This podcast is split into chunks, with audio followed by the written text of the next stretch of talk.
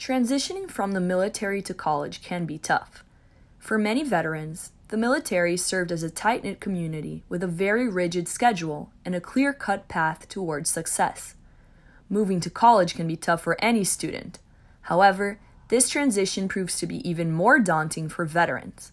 With the history of over a hundred years of naval service in his family, Ernest Duplessis joined the Navy when he was 17. I was a hospital corpsman which is kind of the medic version of uh, of the Navy, and then I became a laboratory technician. I did that for about two years.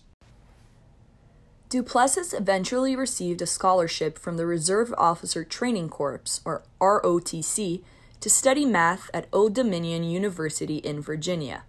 After graduation, he soon went back to the Navy and became a commissioned officer. I then learned how to drive ships. Um, and I did that for about four to six years. And then my last 15, 16 years, I became, I was accepted as a part of a small cadre of Navy professionals. We're called Navy spokespeople. And it's about 200 of them in the entire Navy, which is at the time was over 400,000 people large. And so I got to do the marketing, the PR, the spokesperson role, communications, community relations. As a veteran, Duplessis took a corporate job in marketing.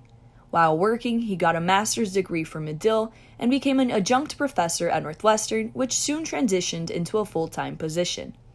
Duplessis has transitioned from the military to student life twice once during his undergraduate years at Old Dominion, and again during his graduate years at Northwestern.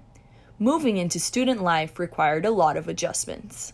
School, when you're in the military, starts at 8 o'clock in the morning, ends at 3 in the afternoon. Then you've got duties and chores you have to do. In the civil sector, school is school. You sign up for a class, you go from 2 to 3, you're done. In the military, there's always something else. But when you come back and integrate into the school, there's none of that other military stuff, which is nice because it frees up a lot of your time, but it's very different. During his undergraduate years, like many military students, both active duty and veteran, Duplessis had to not only manage his academics and ROTC training, but he also had to work a part time job since the GI Bill didn't cover his housing costs. The Navy paid for my scholarship, so they paid for school and books. They didn't pay for um, room and board. As a member of the ROTC during his undergraduate career, Duplessis found support within his unit. The ROTC was a very impactful community that was a community within itself. We met every week.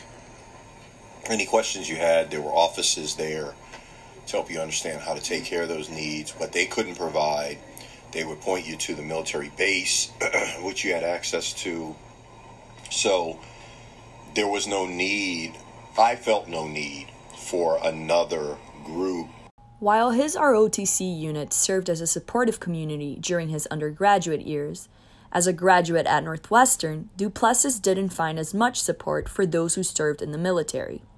As a graduate, Duplessis spent most of his time with his family or classmates. Veteran student groups were largely absent during his time at Northwestern. If they existed, I was unaware.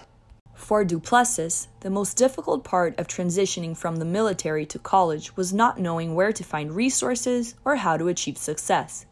For other veterans entering into Northwestern, Duplessis recommends reaching out to anyone who has been through the same experience. I would recommend that they figure out how to connect with other veterans that have been out and been there, done that. Because the perspective that you'll get from them, nobody else can provide.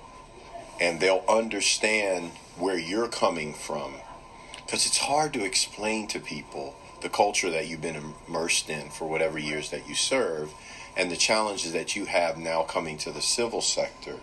Duplessis also recommends keeping an open mind when adjusting to civilian life. The way you've lived for X number of years is not the way the vast majority of people in this world live or the perspective that they enjoy.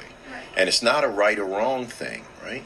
It's more of a this is the experience you've had, this is what you've taken away from it I think our society's gotten a lot better about appreciating those that serve, uh, but um, it can still be a little tough because um, it's, it, it's quite a cultural transition.